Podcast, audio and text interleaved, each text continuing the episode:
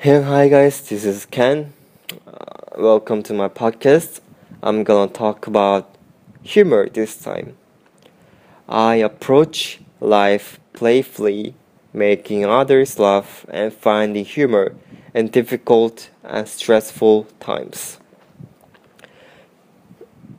Humor means to recognize what is amusing in situations and to offer the lighter side to others. Humor is an important lubricant to social interactions and can contribute to team building or moving toward group goals. Where other strengths are more or less essential for achieving certain types of goals or dealing with certain types of problems, humor is really an essential component to positive social interactions, but it is often a desirable one. It is also a valuable method of coping with distracting situations. Humor involves the ability to make other people smile or laugh. It also means having a composed and cheerful view of adversity that allows an individual to seek its light side and thereby sustain a good mood.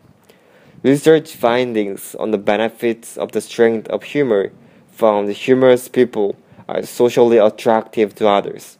People with a sense of humor tends, tend to be healthier. For example, there are many psych- physiological benefits of laughter, including in- in- increased oxygen- oxygenation of the blood. Humor can also decrease social decrease social anxiety thereby creating opportunities for social connection.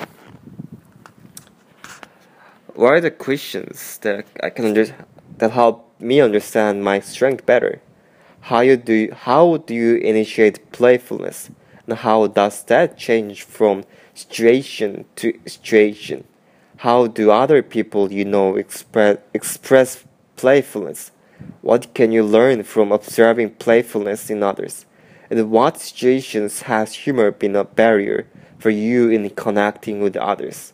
Examples are watching a sitcom, a funny movie with a friend or family member, looking for lighter side of a difficult situation in your relationship, bringing appropriate pleasure and playfulness to the situation, sending funny, socially appropriate please video from YouTube to several of your work colleagues.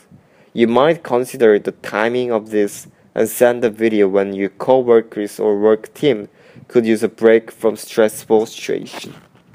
This is what I learned from humor and it it's not completely it's just opposite of me.